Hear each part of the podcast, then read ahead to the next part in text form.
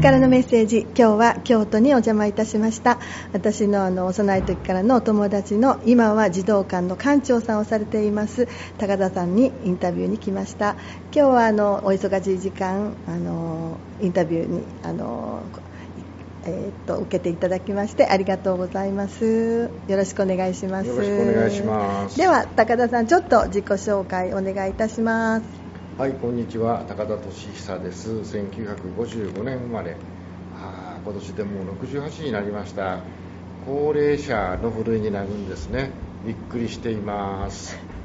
はいあの高田さんとのご縁はまああのはるか本当に学生時代というか小さい時からのご縁で、まあ、時々あのお目にかかるあのご縁からなんですけどもそれからはたはた何十年になりますかね。そうね、もう50年ぐらいになるかな。50年、50年来の。もっと60年だね。60年、60年ぐらいの、あの、お友達ですけれども、あの、今は、えー、っと、どのようなお仕事をされてるんですか？今はね近くの児童館の館長をしてるんですよそれまではねずっと公立高校国立高校高校の教員を続けてました。60で定年になってあと5年間再雇用があってさあどうしようかなと思ってましたらご近所。うんうちの子供たち3人いるんですけどもその3人が通っていた児童館からなんと館長さんになりませんかっていう声がかかってはいはいと引き受けて3年目です。もうそれもね本当にさっきもちょっとあのお話してたんですけど運運というか。まあでも運もねあの何もないところからそういうお声はかからないのであの長年の功績がこういう形に なったんではないかと思いますが。ああ功績って言われると恥ずかしいですが児童本とかでほら子供たちの相手とかするじゃないですか、はいはい、そういう時にねやっぱり張り切って、うん、町内の子供たちのためにそうですね当て物とかそんなことをこれまでもやったりしてましたから、うんうん、まあそんな風なところをご近所さんが見てはったんでしょうかね。もう日々の生活ですね。日々の生活から仕事につながったっていうのは本当にあの素晴らしいことだと思います。やっぱりねあの私も周りの方で定年退職して次の職場っていうことではやっぱりうまくあの見つかってる方もいればねなかなかそうではない方もいらっしゃいますけどご自宅の近くでおっしゃってましたもんね、えー、もう歩いて3分くらいでね。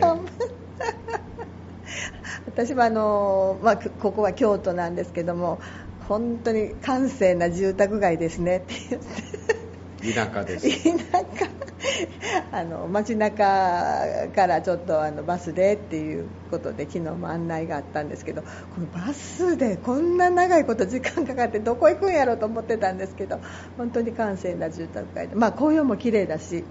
あ今そうですね、うんうん、あの12月、うん。ここ岩倉っていうんですけども、うん、うん、すごくあの紅葉綺麗ですね、僕も人の家の紅葉を見ながら楽しんでるんです。もうあの56歩歩いたら着くような距離で。はい、はい、あの児童館3年目ということで、まああのえー、っと現職終わられてからっていうかまああまり年は詳しくはあの同級生なんで私も言いたくはないんですがもう小さい子供さん今までは高校生ということだったんですけどこれから小さい子供さん相手にまあ小学生ですかね小館児童館だったらで、ね,、でもほとんど館長さんという仕事は小学生の前には出ませんね。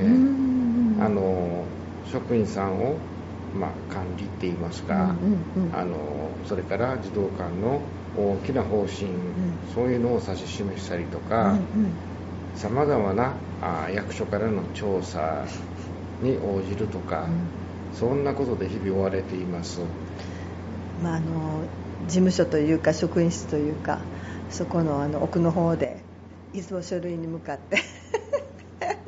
そうそう領収書をねノリでベタベタ貼ったりとかね 今までやったことなかったんですけども。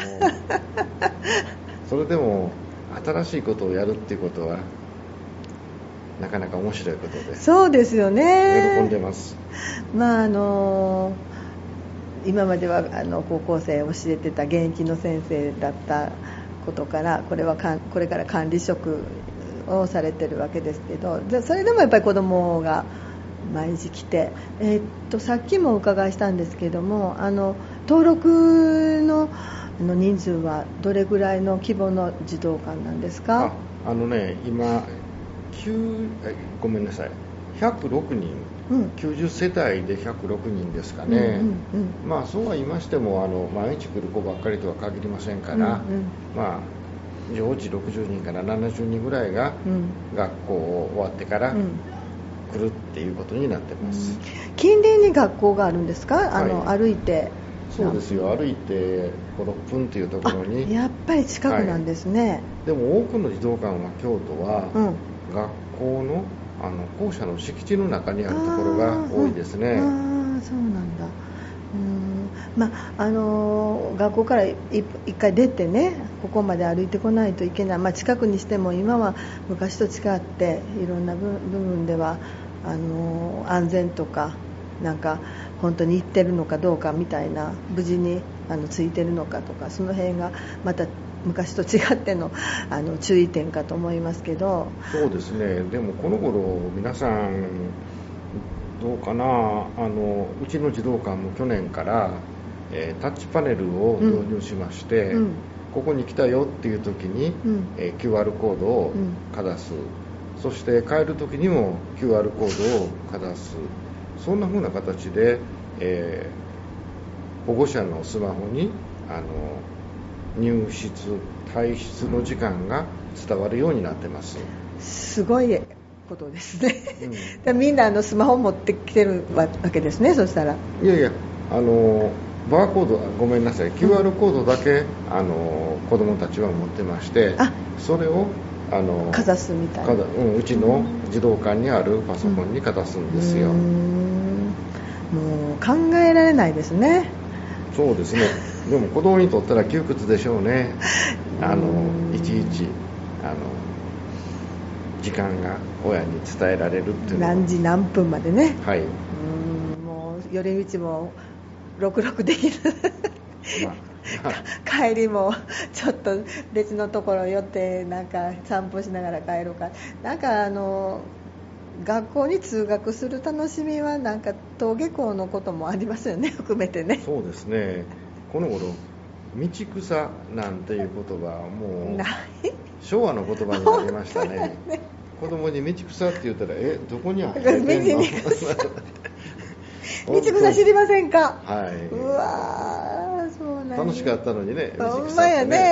えもうなんかもう普通さ20分ぐらいで帰るとこもう1時間以上で帰りたい、はい 親も別に なんかあんまりそんなんも気にせんと。えそうですよ。給食の残りのパンでも食べながらねあの道草してました。えーと現役時代は何を教えてらっしゃったんですあか高等学校で政治経済を教えてましてね。うんうんうん。倫理っていう科目も教えてました、はい。ちょっと苦手なみんながあんまり。いやいや人生の深みを味わう。はい。なかなか面白い。面白い科目ですか？もっと言いますと、簡単なんですよ。うんうん。センター試験で一番簡単でね、うん。よくできる。点数取りやすいってことですか？うん。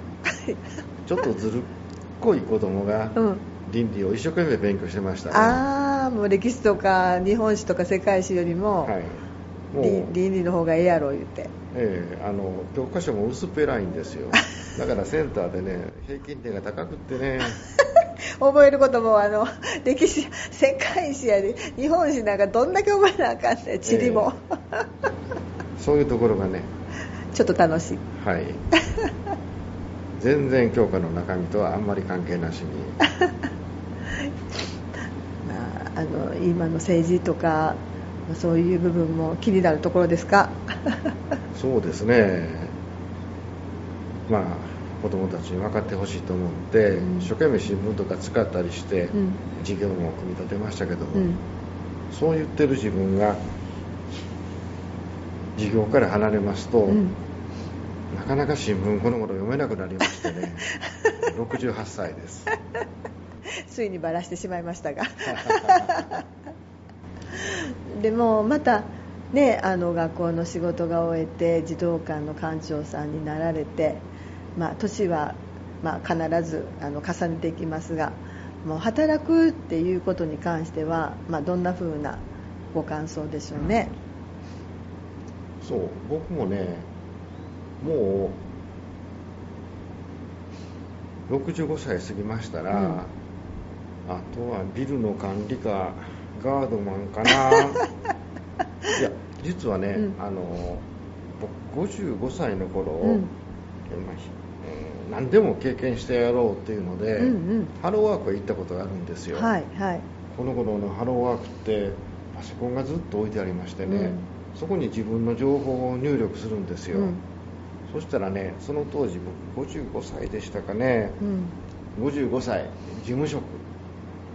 見事にありませんね。うーん。出てくるのはね警備うん。ビルの管理、うんあそんなんばっかりでしたね。ちょっとびっくりしました、うんうんだから嘘ついて49ってやったらやっと出てきます 嘘つかな出てきませんでしたか、はい。まあ、でもあのどういうのか。みんなやっぱりねそれなりにご活躍されてる方は、まあ、当然どっかであるやろうと思いがちですけどやっぱり年齢とそうですね。スキルはやっぱり、ええ。ただまあ僕が今家からさっき言いましたっけ？3分ぐらいって言いましたけども、うんこれもね幸いなのは、うん。男の人って地域とのつながりがうん。これまでなかったんですけど、うん。こういう仕事をやってますとね、うん。例えばあこの自治連とか、うん少年保存委員会とか、いろいろ地域のつながりができてきましてね、うんうん。あのこれはこれで嬉しいことやなっていうふうに思っています、うん。私もちょっとね児童館で仕事の経験はあるんですけど、まあ、あの地域の方たちとやっぱりあの協力してあの子供を育てる育成っていうかそういう面では、まあ、児童館だけの活動もありますけどそういう協力すごくあの必要ですもんね。そうですね。あのやっぱり会社学校っていう組織も大事ですけど一番基盤となっているのはお隣近所うんっていうことですから、うんうん。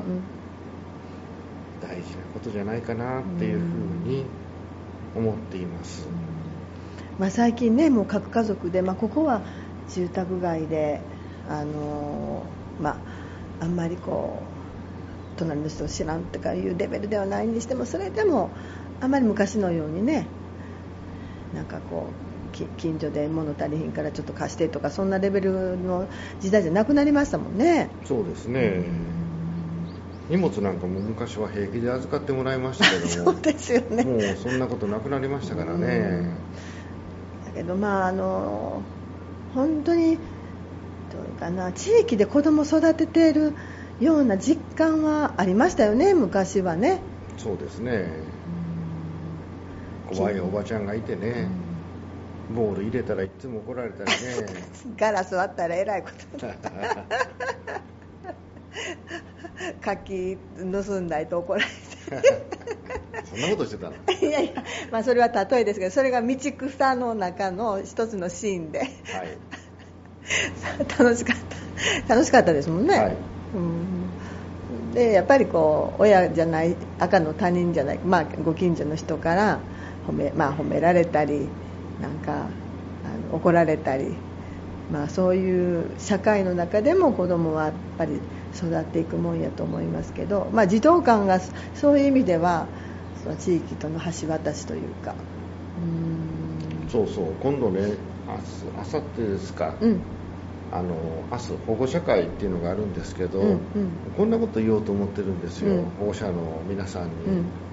最近あの子供のインターネット、うん。えー小学生でもうん。1日2時間とかね、あの平均してずっとあの使ってるらしいんですね、いやーそれに比べると放課後児童館に来て、うん。そして遊ぶ、うん。うんそれから外でみんなでドッジボールをする、うん。そんな風な子供っていうのは幸せやなっていうふうに思いますけどね、本当ですよね。でも本当にそういう意味ではいいところでお仕事できてはい。もうあの日々の行いということで日々の行いが良かったからそればっかりに結びつけてますけど。まああの第1回目あとちょっと来週も再来週もまたインタビュー伺いたいんですけども、はい。まあ、あの今は今のお仕事のことでちょっとお話を伺いました。はいありがとうございます。はい、また引き続きお願いいたします。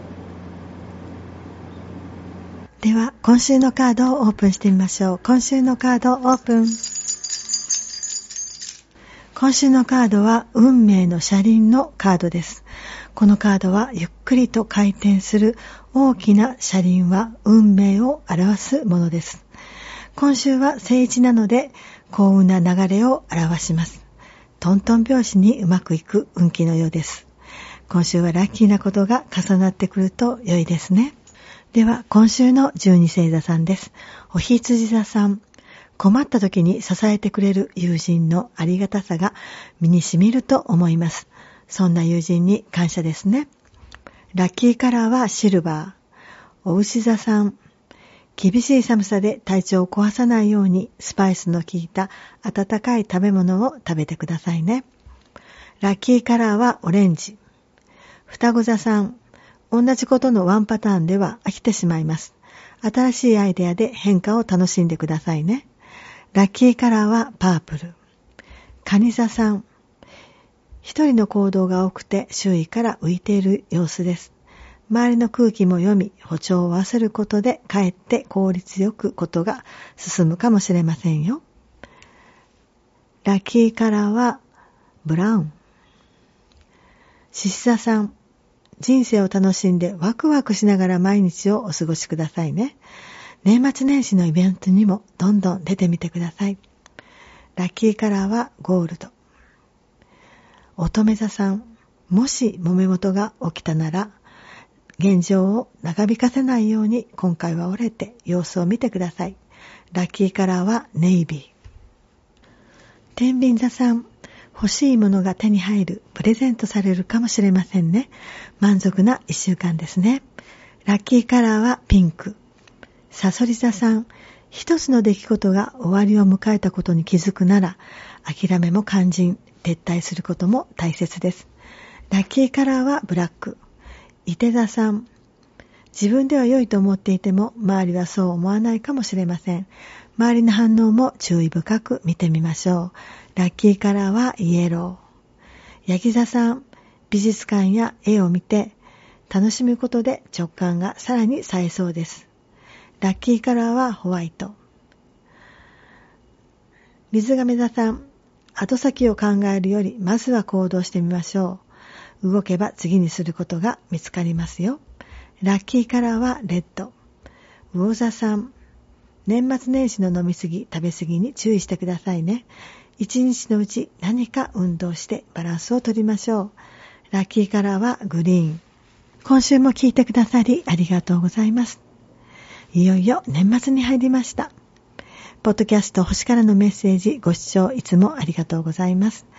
ゲストの皆さんのインタビューや宇宙からのメッセージをお届けして皆さんに聞いていただき大変嬉しく感謝しております。また新しい年も引き続きどうぞよろしくお願いいたします。では良いお年をお迎えくださいね。また来週お会いしましょう。